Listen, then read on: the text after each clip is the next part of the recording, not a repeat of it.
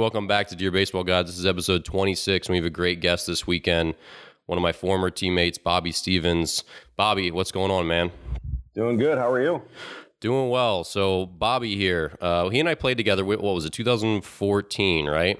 And then you were uh, 2014. and then we were opponents in the same league in the Atlantic League. But Bobby was drafted by the Orioles in the 16th round of the 2008 draft, a uh, Northern Illinois University Husky. And then over seven professional seasons is a 247 lifetime average and spent time with the Orioles, Braves, Somerset Patriots, Camden River Sharks, and the Southern Maryland Blue Crabs. And now Bobby's hanging out in Chicago, running a very successful travel baseball organization called the uh, Windy City Dugout. And you, got, you guys just got a new facility, right? Yep. About to open here at the end of the month. So tell me about your new place. Um, that's a big, it's a, an exciting day. I remember our day back then, you know, four years ago with Warbird. But so you got your keys. Like, tell me about it. It is really exciting. I think it's more exciting for the kids. Uh, honestly, we've been uh, we've been an organization for a little while now, but kind of bounced around, use other people's facilities, um, use temporary spaces. So to have something to kind of call our own, uh, a place where people go and they kind of identify, you know, this facility is associated with Windy City baseball is is only going to help, and I think it's it's exciting for a lot of the kids to to have a a home. Yeah, well, it's one of those things I don't think people realize exactly how much overhead is involved in having a baseball academy and just how how crazy and expensive and scary that is. So, what did you guys do? So, first of all, you have 16 teams, right? 16. And how many of those are baseball and how many are softball? We've got 13 baseball and three softball. You started your first team back when? So the first Windy City team actually started when I was in high school. So we're talking 2005. And at the onset of it, it was the dad had a son who knew my dad wanted to start some kind of travel baseball, kind of grew out of the house ball. So after getting drafted in 2008, I went to work training these teams. So we had teams from nine all the way to through 14. And then you kind of get towards the tail end of your career, and so I'm sure kind of how you were and how a lot of baseball players were, wondering what you're going to do in life. And it was at it was at that point we decided, or at least I decided that I was going to take it up through high school, where I think like the you know travel ball starts to get serious, baseball starts to get serious. You kind of get a a different quality of athlete at 15U. So in 2015, when I came back from Europe, I was playing in Europe, uh, had tryouts for the following year's uh, 15U team. So this will be year three of high school baseball for us, and probably about year 13 of youth baseball. Okay, so got 15. Well, so 2005 to 2017, so it's 13 years. How has it changed since then? So you played for him back in the day, uh, and now you're running it. So, what was the complexion like of baseball back then, and, and how's it different now? Wow, I would say everybody and their mother can have a travel baseball team now, yeah, and that's uh, that might be an understatement. Back back in high school when when I was playing and kind of when Windy City started out, there were I can I can almost name the teams we used to play and the teams we used to see in tournaments because there were only a handful of them, and little league and house baseball were still very much prevalent. Mhm. Um, now, I'd have a hard time finding a, a house league or a little league team outside of you know the the handful of parks that still participate in the Little League World Series to to field a competitive team. So it's it's changed a lot, and it's become quite the business aspect, both from teams and tournaments and uh, equipment and all that stuff. So uh, the landscape has changed, and it's it's only getting worse. It seems like. yeah, I was having a, uh, a conversation with a dad the other day, uh, a guy from New York, and he was saying how he is a he, he coaches a 13U team, and they're playing all 60-90 at 13U, and he was just saying how hard it is and how kids just want to quit, and it's it's hurting the long term career prospects of a lot of these players because, like to me, that just that's baffling that you'd have 13U players playing at the 60-90 level. Like I just it blows my mind because the game is And, so different yeah. when the field's that big. in and it's you know i i can speak from from experience myself where playing up with some kids where yeah you've got your top couple kids on the team that at 13u 60 90 would be no problem for them but you're, really got to look at i mean you're not if you got a team that's top to bottom 60 90 i mean you're working with some serious athletes because at travel baseball with how watered down it is i would you know the bottom half of your roster cannot make that throw across a diamond No, or from shot. or from the pitcher's mound. I mean, you said the the tra- Time magazine had a travel a what was he a 12 year old travel baseball player on the cover a couple weeks ago. I only knew I only know this because one of our one of my old teammates is his hitting coach out in Philadelphia, uh, Dan Hennigan, former Atlantic. Mm-hmm. Oh yeah, I know Dan. Yeah. So he's got he he gives one on one lessons to this kid who's on the cover of Time magazine, the a magazine that profiles presidents and world leaders. And there's a ten year old playing youth travel baseball. That's uh that's insane to me But why why was he on the cover? Uh, because of how how much of a business is. I think the article based around the father spending upwards of thirty thousand dollars a year on travel baseball. What? So the kid How do you spend Yeah, thir- the how do you spend that much money? That's hundred dollars a day. The kid lives in New Jersey, plays on a team in Florida and in California. He's on the roster of those two teams. I can I don't even know how you would find a team. I don't know if I could find a team, a men's league team to play on out there. I don't know how a 10-year-old finds a team to play travel baseball with out in California and in Florida when he lives in the the Northeast, but that's uh, that was basically the premise of the article and it's it's insane. It's crazy. How I don't know how you justify thirty thousand dollars on youth baseball. Well, maybe he makes crazy millions of dollars, and thirty thousand dollars to him is like three hundred dollars to normal people. Uh, But even that, I love uh, I love to be in his shoes. Yeah, right. That's not bad. Yeah, Yeah, no, I don't get it. I mean, it, it's and, and you know, I were just talking off. I always say off camera, but off. Uh, we're actually not on camera. We're on just audio. But you know, the idea that you have to spend thousands and thousands and thousands of dollars to get all this exposure.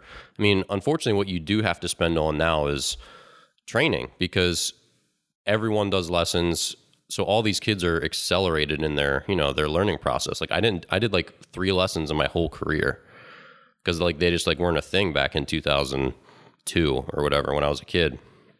And uh yeah, you know so now you like have to spend that money or your kid gets left behind a little bit you know and some of them figure it out but you know you don't want to be just in that situation where you know i was at a conference this last week and some of the older guys were talking about how like back in the day you know all the players were just around and they just like the good ones figured it out and the guys that weren't that good didn't figure it out. You either figured it out or you didn't. You were like yeah. naturally became good at baseball or you weren't which is crazy but that really was how it was so now you can get That nur- was almost- nurtured along yeah. you know That was almost how we were. I, I it, would it think. was I how mean, we were for the most part. Yeah. I mean, when you play multiple sports, I mean, I didn't pick up a bat in high school. I mean, other than my junior and senior year, I was picking up a bat when high school tryouts started, So and speak, you were coming right from basketball. so speak to that. So you obviously like everyone loves to tout. You know, every time Bryce Harper hits a home run, or every time Aaron Judge does something cool, they're like, "Oh, look at that! Three sport athlete in high school. See, kids, you should play all three sports." Speak That's a little such a- that. That's so misleading to me because it's you can play three sports and be horrible at all of them. Some if you're a freak athlete, you're going to be a freak athlete. So to me, it doesn't make you know. I understand the argument of three sport athlete, multi sport athlete. You know, you're training different muscles, you're staying diverse, you're staying versatile, but some of these kids, if they're not training all year round for one specific sport, they're going to get passed by by the kids that are just naturally more gifted athletically. Yeah. Because the, the athletically gifted kid is going to pick up the swing I'm teaching them in two weeks, whereas the kid who's not as athletically gifted is going to take two months. So the, I think you got to, you know, perspective on the argument is is how good of an athlete are you working with? If he's, you know, if he can roll from one sport to the other and he's just, you know, bigger, faster, stronger than everybody, yeah, by all means, play play every sport to to the nth degree. But if I've got, you know, I've got the the kid who's you know 11th in the rotation in basketball and he's on, you know, he's on punt team for football, but maybe shows a little bit of promise in baseball, well, then that's a kid I might pull aside and say, look, this needs to be your full time gig if you have any desire to play a sport in college. Yeah, and because you're just a punching, you're just a, basically a punching bag for practice for the other two sports. Yeah, that's true. And I was talking to one parent, I can't remember where they were from, but they're from a bigger area where like we were just kind of comparing and contrasting you know, my business in Bloomington, you know, obviously it's a smaller town. It's 130,000 people, so it's not tiny, but you know, we're not a metro area. And I was explaining how my travel organization, actually, this was this was Mike Reinold, Mike Reinold I was talking to talking to, but so he was in, he's up in Boston. He was just talking about how like kids up there because they're in this big metro area it's not even as much an issue of them playing three sports because they're not going to make three sports. Like you have to be a freak to make the basketball team, the football team, and the baseball team. Like they're so big that guys get cut. Um, down in you know where I'm from, there's all these small towns, all these small schools where you're going to three play all three sports just because there's not that many good players. And so most of the kids who are decent athletes at any sport are going to be decent at all three sports, you know? So there's like not even that, you don't get whittled down naturally. You know, you might want to yeah. play basketball in Arizona, but there's too many good kids in Phoenix and you're just not going to make the team. So you get to focus, you kind of get to focus on baseball or whatever your other sport is. Yeah. And that's some, that's part of the high school selection process now that I'm like, we work with a high school up here um, as a feeder program essentially. And, you know, when I talk to kids about going to high school and where they want to go, and you know, they kind of give their answers. Well, I'd like to go to this place because they have a good football program or they have a good, you know, basketball program. And then it's the next question is, well, can you make that team? And if you like the sport that much, are you going to go somewhere where they're actually going to, you know, give you the opportunity to play? So it's it's tough when you're in a like obviously up in Chicago here. There's no shortage of youth athletes or opportunities to play multiple sports. But you know, even as we talk about the big three sports of your football, basketball, baseball players in high school, uh, you know, we've I know our team's got we have a ton of wrestlers, and I have a ton of soccer players, kids that just you know they like being on the field, they like doing other things, which is great. Also makes it very tough for a program like mine to do fall ball, which I don't know if you guys are doing fall ball down there, but up here fall ball is is quite prevalent for uh, especially for high school baseball. Yeah, no, I I hate fall ball. I think. Well, I, I always hated it as a kid. I don't know why. Just like when the air smelled cold. Not that you could smell temperature, but I just hated fall ball. I don't know why. And obviously now with all like the research on pitching injuries, it's just probably not a good idea in general. And I think it's tough to. And granted, kids don't pitch that much. So we do have some kids that play fall ball. They don't play it for the Warburg Senators brand, but they just play fall ball for somewhere else in the area. And they don't really pitch that much if they pitch at all. So it's not the end of the world. But you know, for like for a position player, I think that's fine if you really want to do it. But the pitching thing is tough because you might have guys that pitch all spring, all summer, and then they're still pitching in the fall. It's like let's just rest and let you recover, and then start back up and build you for next year. Right. Some at some point you gotta. I mean, you know better than better than most. Hit the weight room. Yeah only you only you only throw 74 for so long. I need you to put on some weight. Fall's the time to do it. So one of the things that I've been getting better at is talking with parents, just communicating. Um, you know, you've been doing this longer than I have. So what are some of the challenges that I'm sure you've had to grow a lot uh, as far as just like your communication style and dealing with parents and coaches and um, players and like when your coaches maybe don't maybe they fall short of your organization's standards? I mean, how do you how have you handled all that stuff growing up in your organization?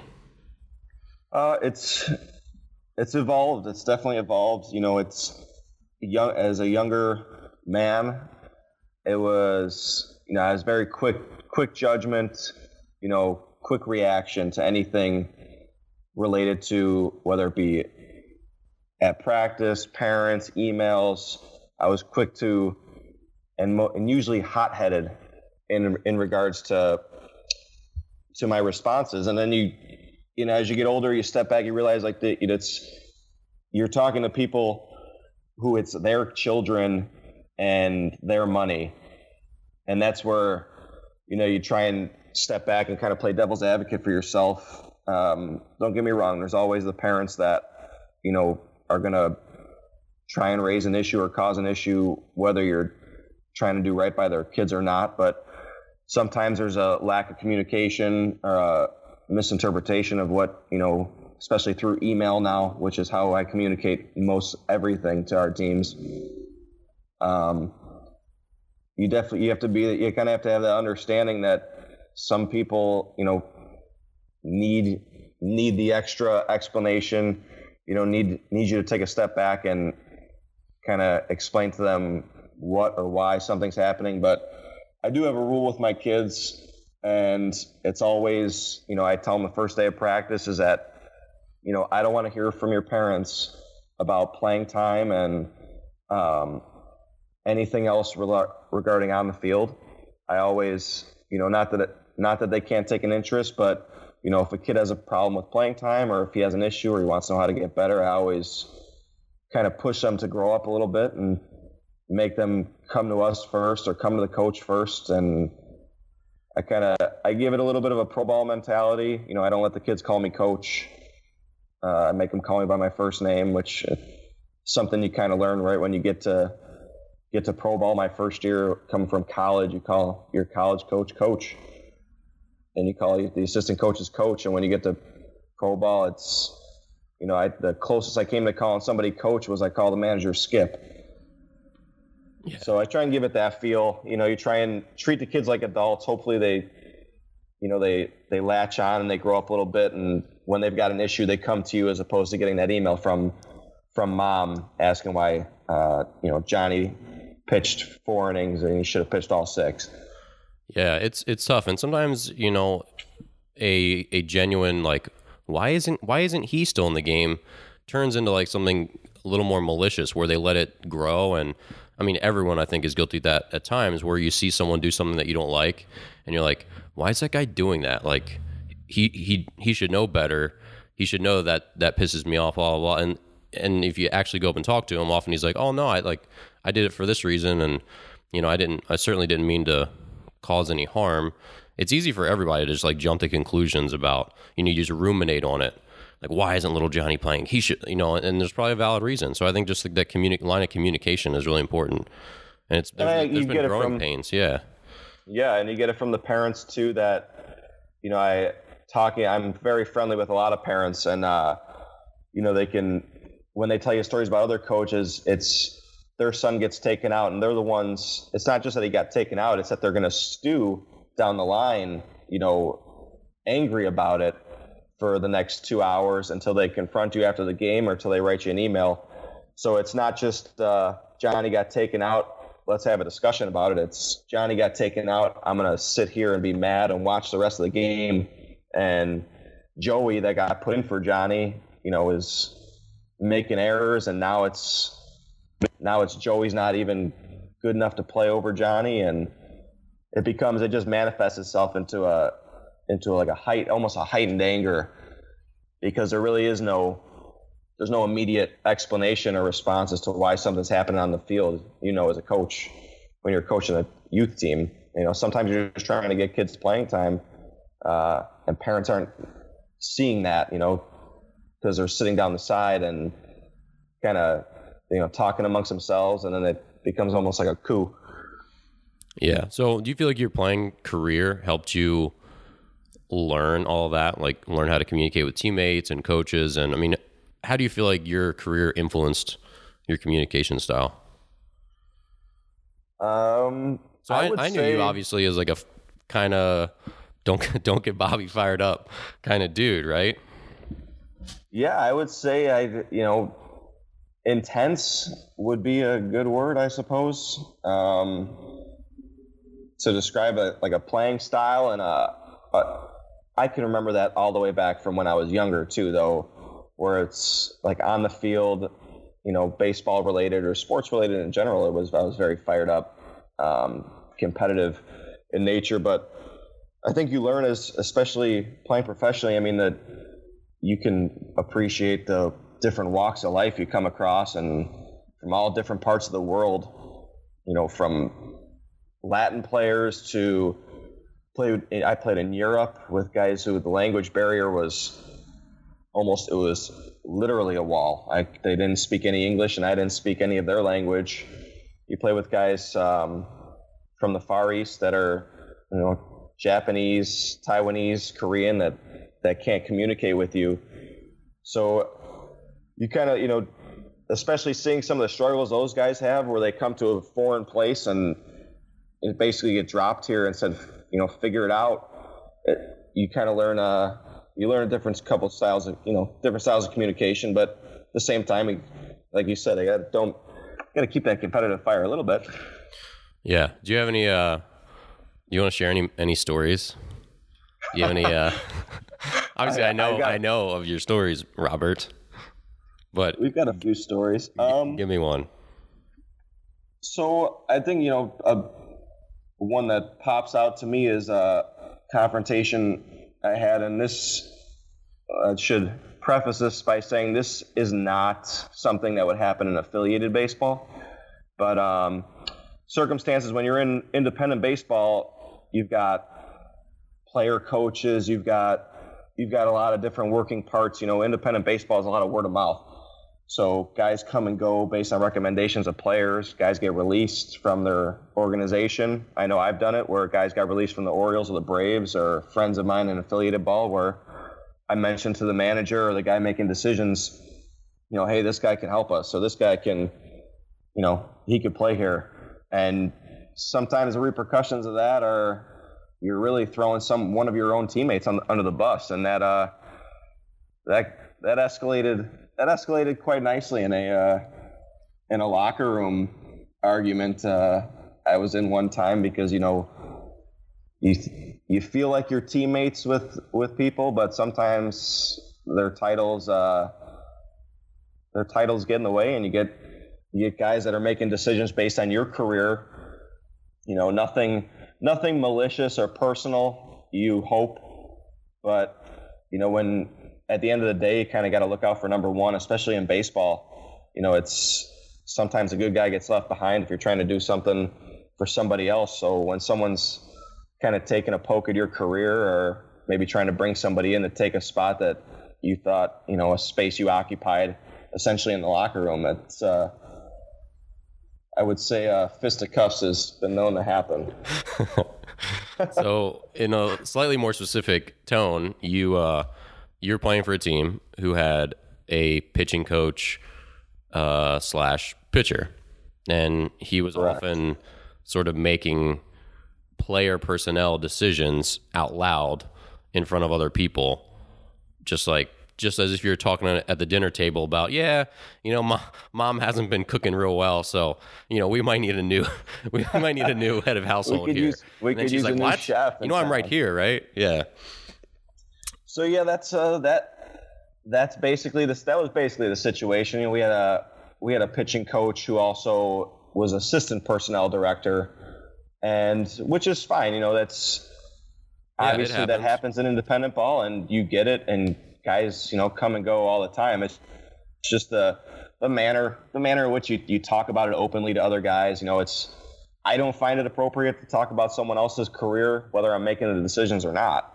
Um, so I, you know, so you don't appreciate when someone's talking about your career, potentially even in a even in a roundabout way, where you know they're kind of referencing you and they think they've got some kind of power. It, uh, you said that uh, I guess that that intensity will come out. well, I know you said your dad, other, your dad was the toughest guy on the on the block in Chicago, right? So you have to yeah, uphold, you have to you, uphold uh, the the Stevens family shield. Yeah, you don't. You, you don't. I have. I, honestly, I've never heard from him personally, but uh, that's that's the the word on the street from from many people that knew my dad growing up. It was, you know, you know who to mess with and you know who not to.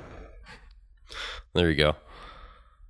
There's other situations though, not even related to um, even a something of that nature. Uh, you know, I played with a player who, with the Orioles, who actually came out as gay in a major um, a major magazine on the East Coast. And this was this was a few years after he had stopped playing, and you know we we caught wind of the article, and I read it, and uh, at the time I was locker mates with him. I you know he was his locker was right next to mine. I was friends with him. Um, and you get guys in the locker room. I mean, there's you get 30 guys in a room. There's going to be some, you know, there's going to be some words thrown around that are probably not all that friendly towards gay people or uh, homosexuals. And I can only imagine how uncomfortable it might have been at some points in the locker room with, you know, some of the conversations guys would have would just be outrageous. And I don't think I can share any of those here, but nah, you know as well as I do. I mean, there's words that get thrown around, and being a locker mate with them, you know, I, there I can remember one specific time where somebody we were actually talking about having a gay teammate in the locker room, and there was a small faction of the locker room, you know, a couple, two, three guys that were would never, you know, very adamant, would never play with a gay guy. And this was, um, you know, as myself and a few of the other guys had already kind of uh, questioned, you know, my locker mate being gay or not, kind of amongst each other. You could kind of see him perk up. You could see him, you know, question question those those guys, you know, why, like, what, what would it matter to you? And, you know, a couple of us try and lighten the mood a little bit, crack a few jokes, but it, you step, you know, a few years, you know, after the fact, it's, that had to be a tough situation. And on, and then on that same team, surprisingly enough, we had a staff member who came out as, came out as gay, gay after the fact. So I can only imagine that, you know, that the dynamic there and you know, we can get into plenty of stories about what gets tossed around in the locker room, but just the. And what was the role the of the staff member? Trainer. Wow, that's got to be. Trainers get worn out more than worn anyone. right. My God, and even if you're like the, the nicest, most upstanding guy or girl, well, more so for the guys, the team just uses them as a punching bag you know, and if they don't have oh, that like great. easy personality, we're like, ah, ha, ha, ha. Like, I mean, they'll wear you out for everything, like the khakis you're wearing, just like everything. And the guys that survive that job, you know, are just really lighthearted and take it for what it is. And, but gosh, it can be ruthless against the trainer sometimes. It's a tough, it's a tough job. So for him, I don't know how he did I can't it. imagine that's got to be had to been brutal. I'm still friends with him to you know keep in touch every once in a while, and I I'll, I won't bring it up, you know, some of those conversations in the clubhouse, but I can. Uh, I gotta imagine he was uh, he probably get pretty fired up behind the scenes. Yeah, and you know, just athletic trainers in general, it's such an it's like an unsung hero of a job because they get worn out by the players, and obviously like so speaking back to Dan at Camden, you know, our trainer there, Dan was a great yeah. guy and he really cared about everyone. And I think everyone really cared about him, but we also wore him out. I mean, he oh, wore he wore tough. so many jokes. But he just, you know, rolled with it and laughed it off and gave guys crap back and um but man, if you like if you don't have that personality because like for me in co- in college, I had a bunch of upperclassmen I was a freshman who just gave me just tons of crap. And I did not handle it well because I was 18, 19 and I got combative about it. And I'd get in their face. And that was exactly what they wanted. Like they wanted to get a rise out of me and I gave it to them.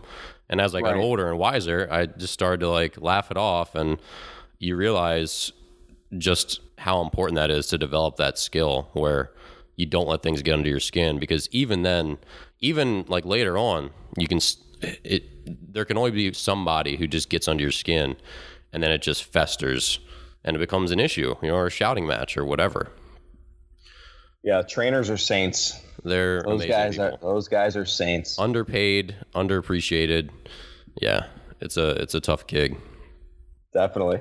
But I remember obviously in uh, I think it was 2014. Were you there? Uh, well, I'm not going to mention his name, but we had a teammate who played in the big leagues who was an insane person. I mean, just like certifiably insane. Like wore a horse head, one of those rubber horse head masks all the time. and uh, on one level, like he was, he really cared about his teammates and he really wanted to win. And there was like a part of him that was a really good guy, but there was another part of him that just dominated every conversation, that brought people down when we lost, that you know put blame on others when they didn't play well and was just kind of psychotic. and I couldn't get him out from under my skin. I just could not, and it was impacting me just like personally and like on the field, just being in the bullpen with him. And it was, you know, this was me at 28, and I felt like I was pretty, pretty easygoing and had wised up a lot of years ago. Right. But I could not get him out from under my skin. And it finally boiled over because I gave up a walk off home run against Somerset, which was at the tail end of a long slump. And I was just I was just fuming after the game. And then we had an over, overnight bus ride to uh, Bridgeport, Connecticut. So we got in there at like 3 a.m. And at that point, in the on the bus ride, he had drunk like most of the bottle of vodka, and decided Indie to ball. decided to uh, have a team meeting. So he ushered he got the coaches. He said, "Hey coaches, like get off the bus. I'm going to talk to the team." And he was certainly not a leader on the team, but he gets up, takes the uh, the mic, and he starts with. If you're not pissed off about the way that this last series went, and I just lost it. Like I saw red, and I got up and I like marched down the front of the bus. I'm like, I'm getting off this bus, and we were like chest to chest, and this guy was 6'5", 260. Yep. And I was just absolutely as furious as I can remember me ever being.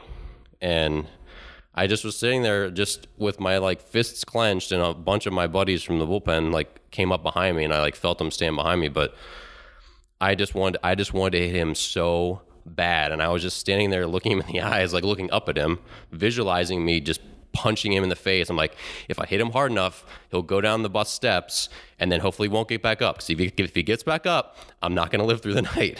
but if I, but I'm pretty sure I can hit him hard enough that he won't get back up. And it didn't come to that because I knew the consequences of that. Like I'd have been released, like he'd have been, like we'd all have been released.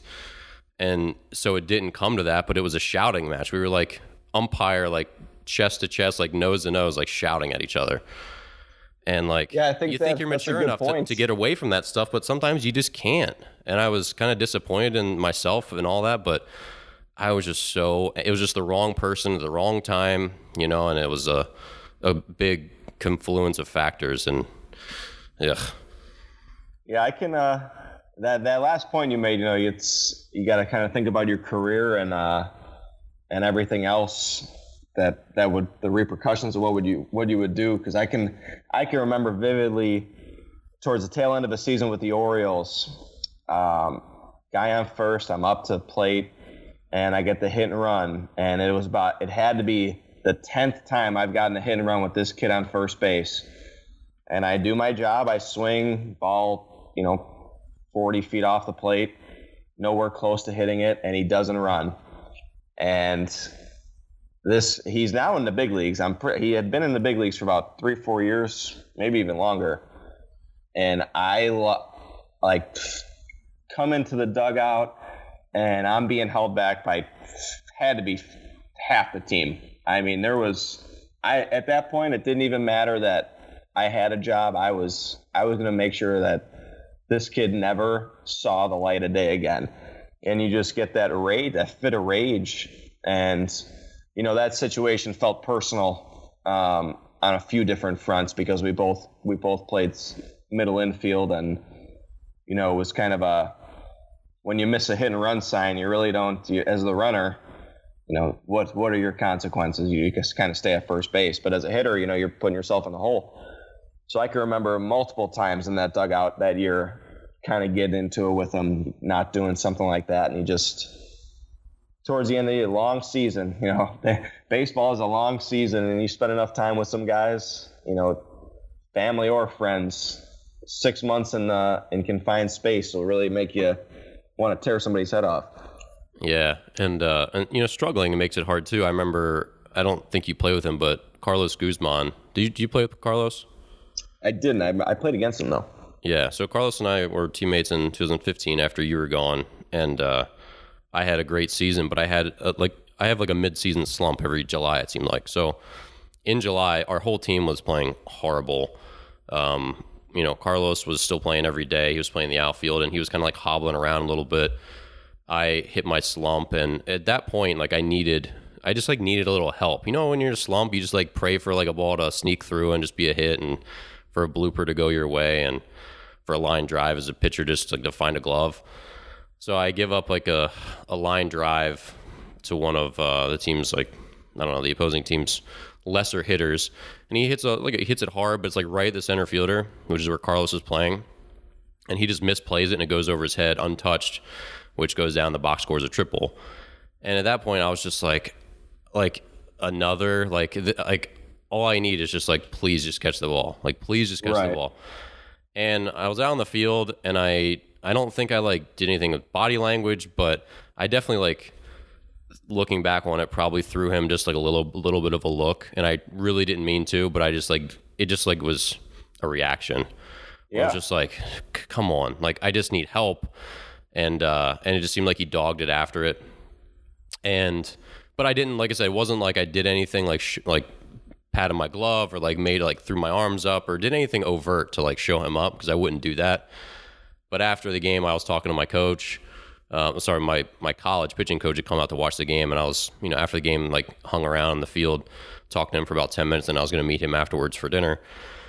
So I'm like the last guy into the clubhouse, and I get into my locker. I put my stuff in. I put my hat in the top, and then I turn around, and there's Carlos, nose to nose with me, just absolutely furious. And he's like, "You got something to say? You got something?" And, and I looked at him before, because I was like trying to figure out, all right, what words do I say right now to have him not hit me?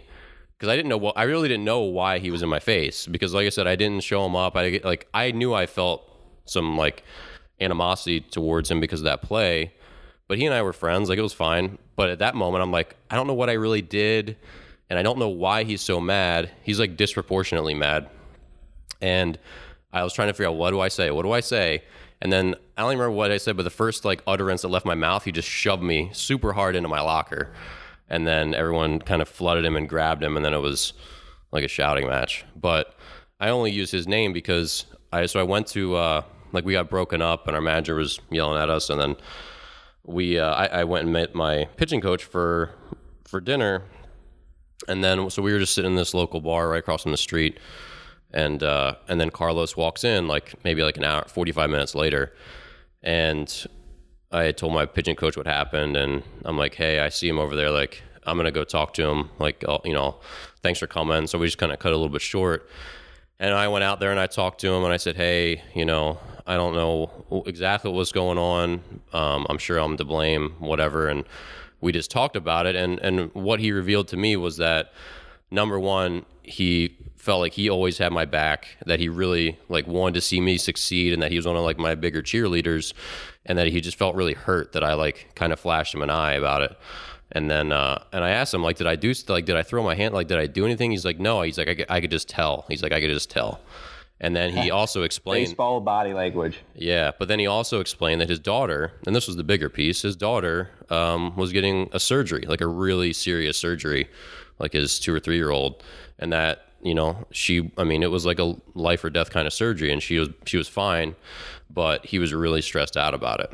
So it's just like stuff like that that you don't know what people are going through, you know. And I thought he dogged it after the ball. I thought he'd been kind of lazy in the outfield recently, but he was taking the field every day with like a lot of ankle pain, and like that's just part of being an everyday pl- position player, as you know. And so there's just a lot of extenuating circumstances. You know, he, you know, he he was he was a big cheerleader of mine, and he was taking the field hurt every day. That's kind of why he wasn't running some balls out real hard, and uh, he was just like really torn up inside about his daughter that he just loved so much. And so all those things combined were what made that situation what it was. You know what I mean? So just having the perspective, and it was good that we talked because we hashed it out, and you know we're we're good friends to this day. That's why I use his name because you know it was a learning experience for both of us, um, and we were you know both wrong, and but it's one of those things like you just never know what people are going through. No, it's definitely not over the course of a baseball season. All right. So speaking of kind of getting in altercations, tell me about Twitter. Twitter's the worst these days, right? I love Twitter. I could I can't get enough of Twitter. Between between politics and baseball talk, I love it. What do you love more, talking about weighted balls and launch angle, or Donald Donald Trump? Oh, it's like, God, what do you? I don't even. I I don't know if I can separate the two.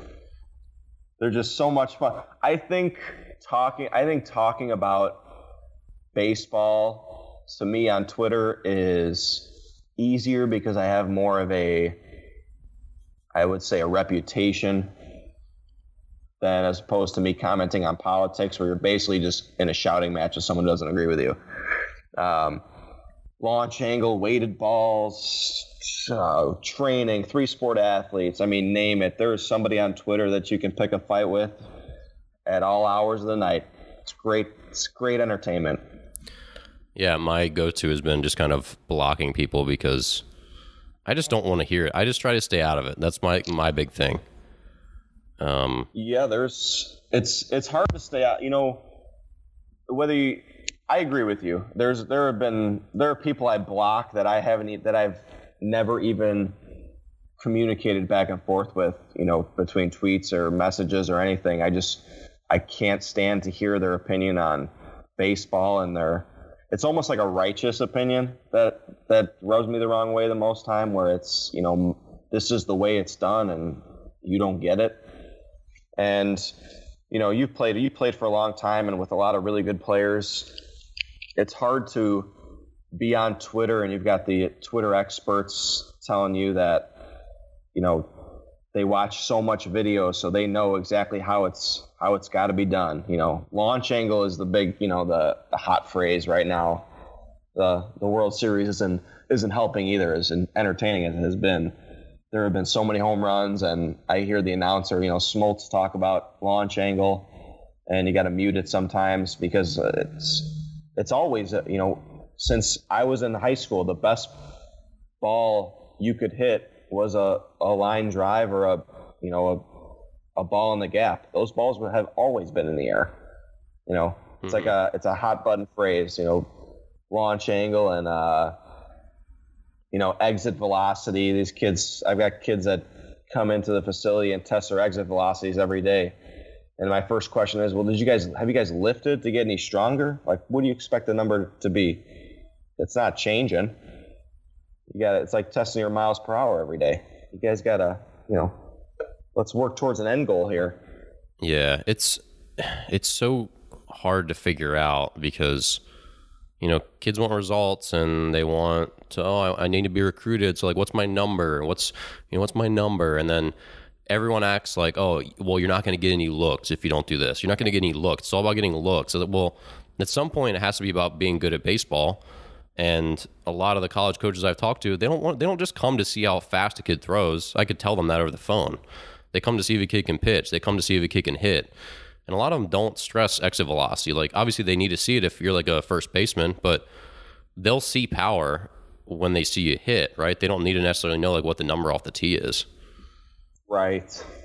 Couldn't agree with you more. And the exit velocity one is the one that really it when I see that argument, it's that's one I want to jump in all the time, the exit velocity, because there's uh, you know, a kid could have an exit velocity of 200 miles an hour, but if he can't make contact consistently, what good is he? He's useless. He's useless on the baseball field.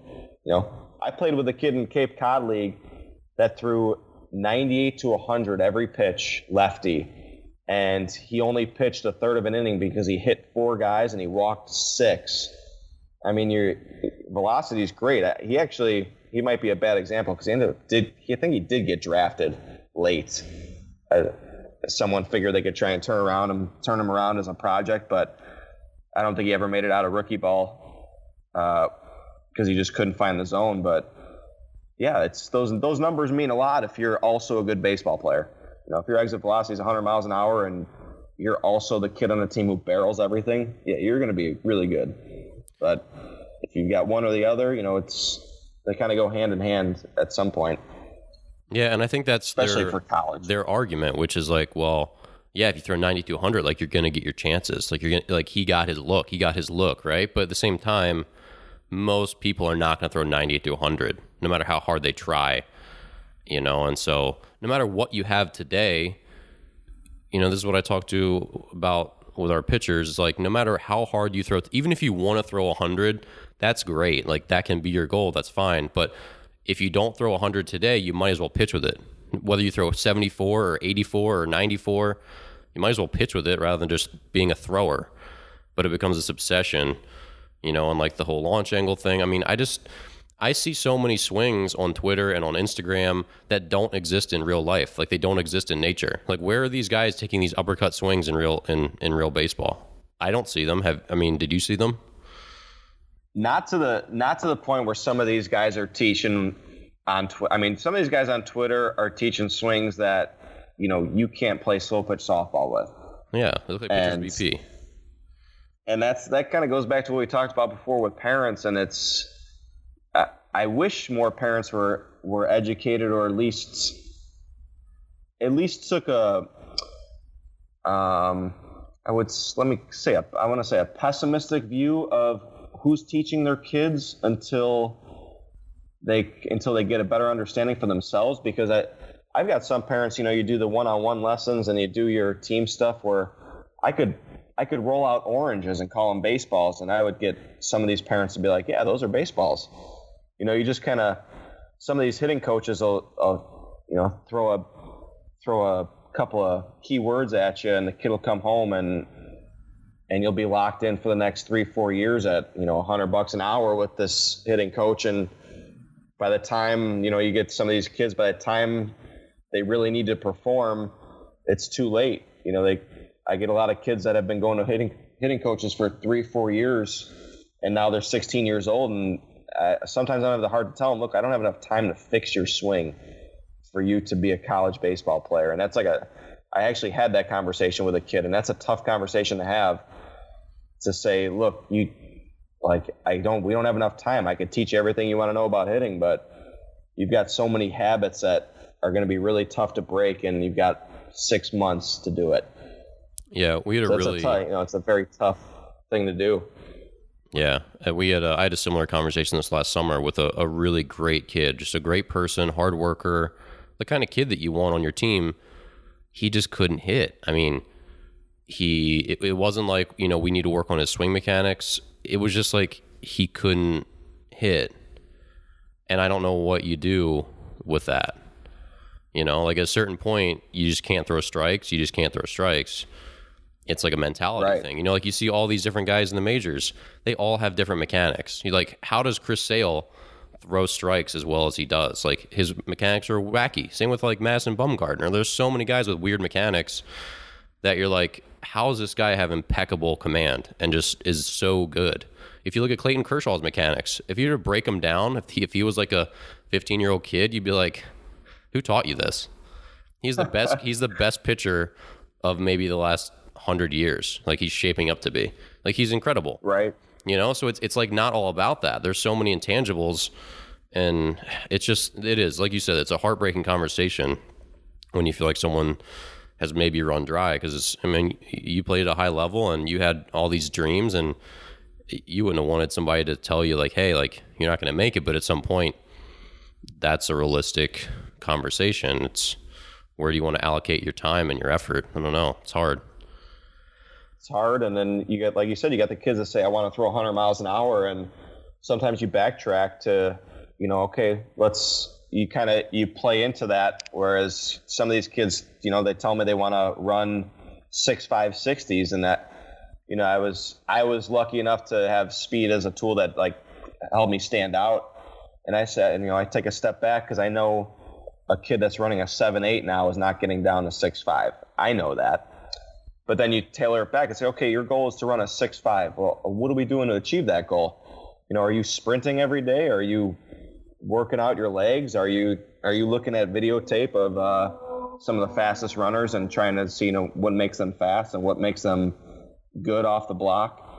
So you kind of throw it. I kind of try and throw it back into the uh, back into their you know the ball back in their court.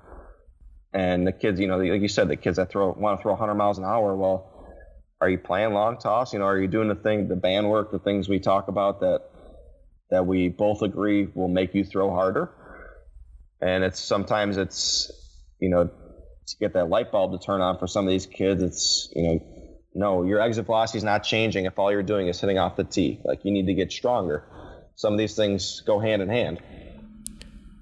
Yeah, and it's uh, it, it kind of goes back to like the do you want to throw harder or do you need to? You know, do you want to play college baseball or do you need to?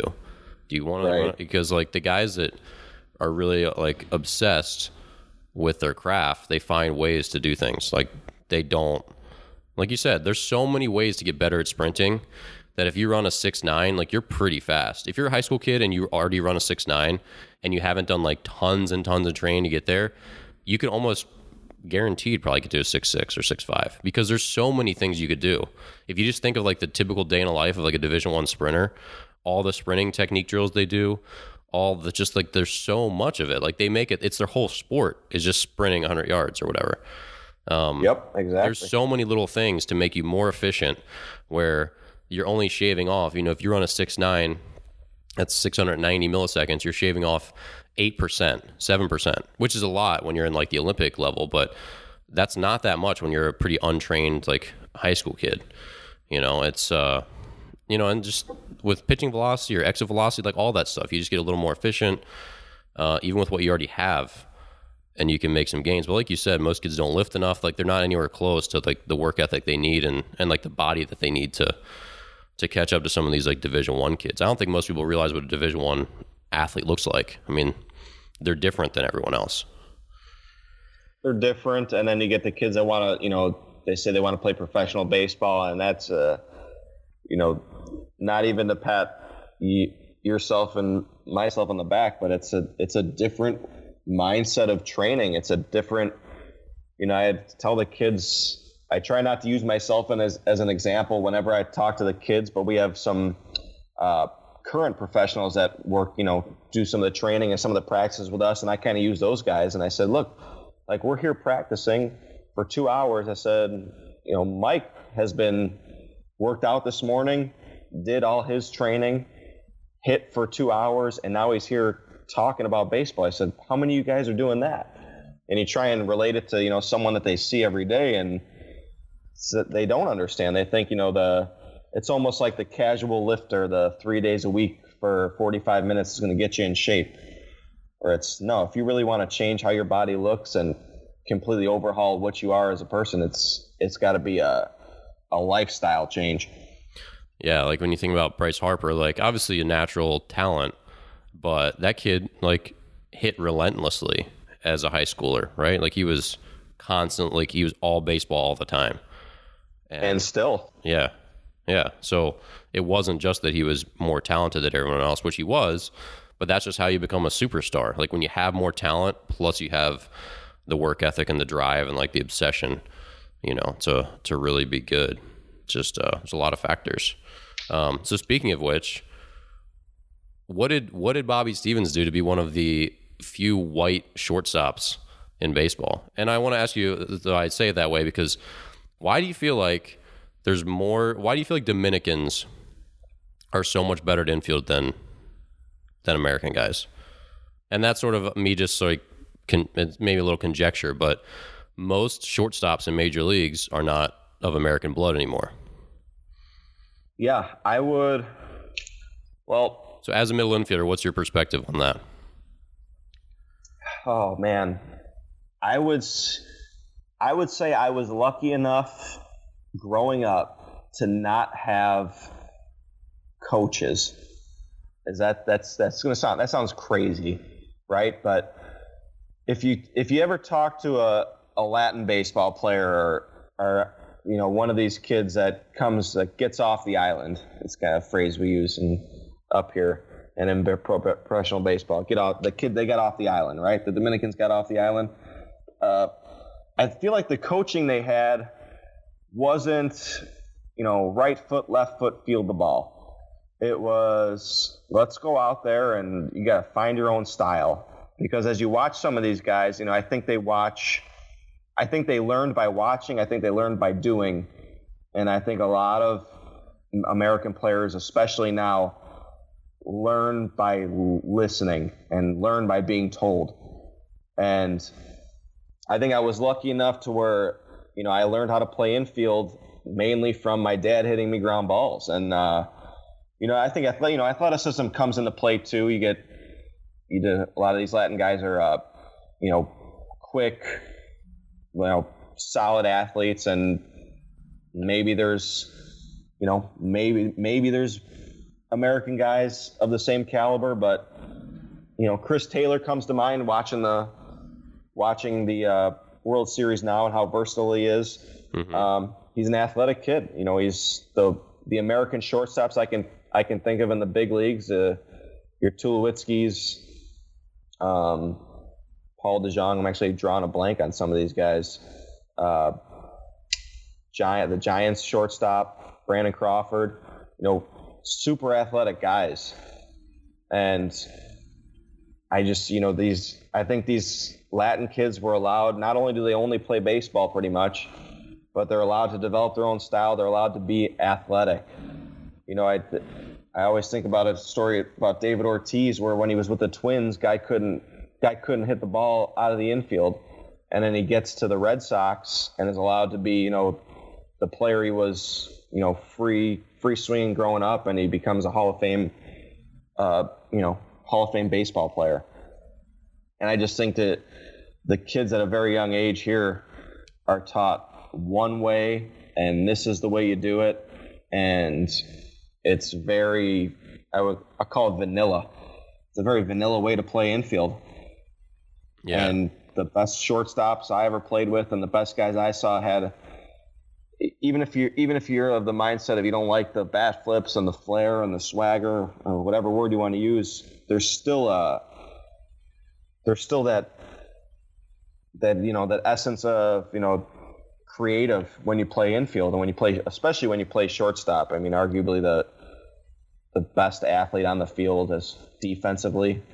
Um, catcher might be the most important position on the field, but you know, you, there's a reason for so long guys that played shortstop could hit 210 in the big leagues because it's almost like a you have to have somebody there that can catch and throw the ball across the infield and command an infield and I think these Latin guys are just being brought up and they're not being told that they're, you know, their second baseman or their third baseman or first baseman or right fielders when they're seven years old. They're they're allowed to go out there and just, you know, have fun and learn and develop their own style. And so maybe I I want to say at least from what we do up here with my teams, it's try not to overcoach. You know, give a little bit of guidance, but try and let a kid find his way. Especially the kids I kind of identify as potential shortstops.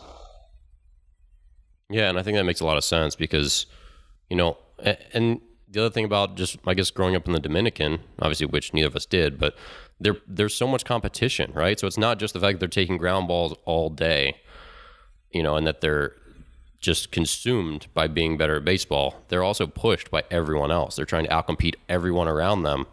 So it's not okay to like boot ground balls, you know, like they're in a culture where field it. Like find a way to field it. It doesn't matter if it hits a rock or if it's you're on the crappiest, bumpiest field. Like field it. You know. Yeah. E- you know what? E- I would almost say economics plays one of the biggest factors, and I could I can almost relate it to, to kids up here. I mean, I've got I've got kids from a you know uh, I would say a, a poor part of the city or a, a uh, less affluent area of Chicago, and you could just see it these kids like they're the drive they have to to be better and to do better and to to have better. And the you know some of the kids that are kind of that grew up not all kids but the kids that grew up you know well to do or you know they never you never hurt or want for anything the the drive to be better isn't as high and it's not as it doesn't come through i mean there's you've got your facility uh, I know I open my facility to the to my high school kids as they can come and go as they please. And I'm always there and I see the four or five kids that show up every day and they stay and that you know I would say the one the one thing they all have in common is you know their background that they don't come from the they come from humble means they come from you know blue collar families and these kids work and you get a whole island of kids like that, you're you're making for some pretty competitive baseball. It's starting, you know, it's showing worldwide now. World Baseball Classic, Major League Baseball. I mean, these guys are they're good baseball players and they want it. You know, they they want to get off the island. Said that phrase, "get off the island." They that's their that's their way of making a better life for themselves. And you know, I know baseball isn't life, but for some people, it you know, even in these even in the states, these kids that don't have much growing up. I mean, going to going to college, athletics sometimes is the only way to do it. Yeah, no, I'm with you. I think I think everything you said just spot on. Well, Bobo, any closing thoughts for our audience? Uh, closing thoughts. If you're not listening to this podcast every time it comes out, you're doing yourself a disservice. I know I listen to it, so yeah, I, nice, I nice plug. Firsthand. Yeah, yeah, yeah. I thought it was. I think it's a good plug, and it's it's true. You get a lot of good guests. I mean, I heard Sean Tuffle. I haven't heard his voice in a long time. Tuffy, he's the man. It's good dude. Good uh, dude. It's it's fun to hear, especially knowing you personally. It's fun to hear some of the guys you bring on that uh, you used to play with. But Yeah, I, I gotta mean, get I gotta get Dave on this thing. Oh, Dave, yeah, I'm sure he'll do it for sure. Yeah, we'll have to make a trip up to Chicago, do one all together or something. That would that would make for some good stories. Old Chi Town. Well, Bobby, you want to plug your uh, your academy? Give somewhere people can follow up with you. Twitter, anything Yeah. Uh, Twitter, uh, Stevie Bobbins, little play on words with my name. Um, I'm at gowindycitybaseball.com. Uh, Windy City Baseball on Twitter, Facebook, Instagram. You can follow those good social media stuff. I'm not as good as uh, as most on the social media, but if you follow my Twitter, I'll uh, I'll go back and forth with you every once in a while. Yeah, just don't just don't ask him about launch angle because you're gonna No, you're gonna get his not. wrath. Never. All right. Well, Bob, thanks for uh, thanks so much for being on the show, and uh, we'll catch everyone else next week on Dear Baseball Gods. Thank you.